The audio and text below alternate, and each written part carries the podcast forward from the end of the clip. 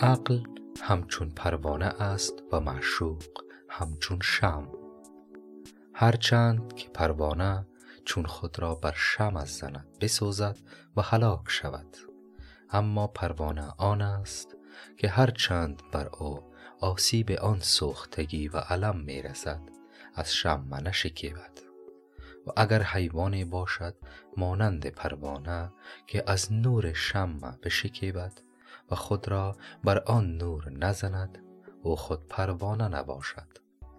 و اگر پروانه خود را بر نور شمع زند و پروانه نسوزد، آن نیز شمع نباشد. پس آدمی که از حق بشکیبد و اجتهاد ننماید، او آدمی نباشد. و اگر تواند حق را دریافت کردن، آن هم حق نباشد.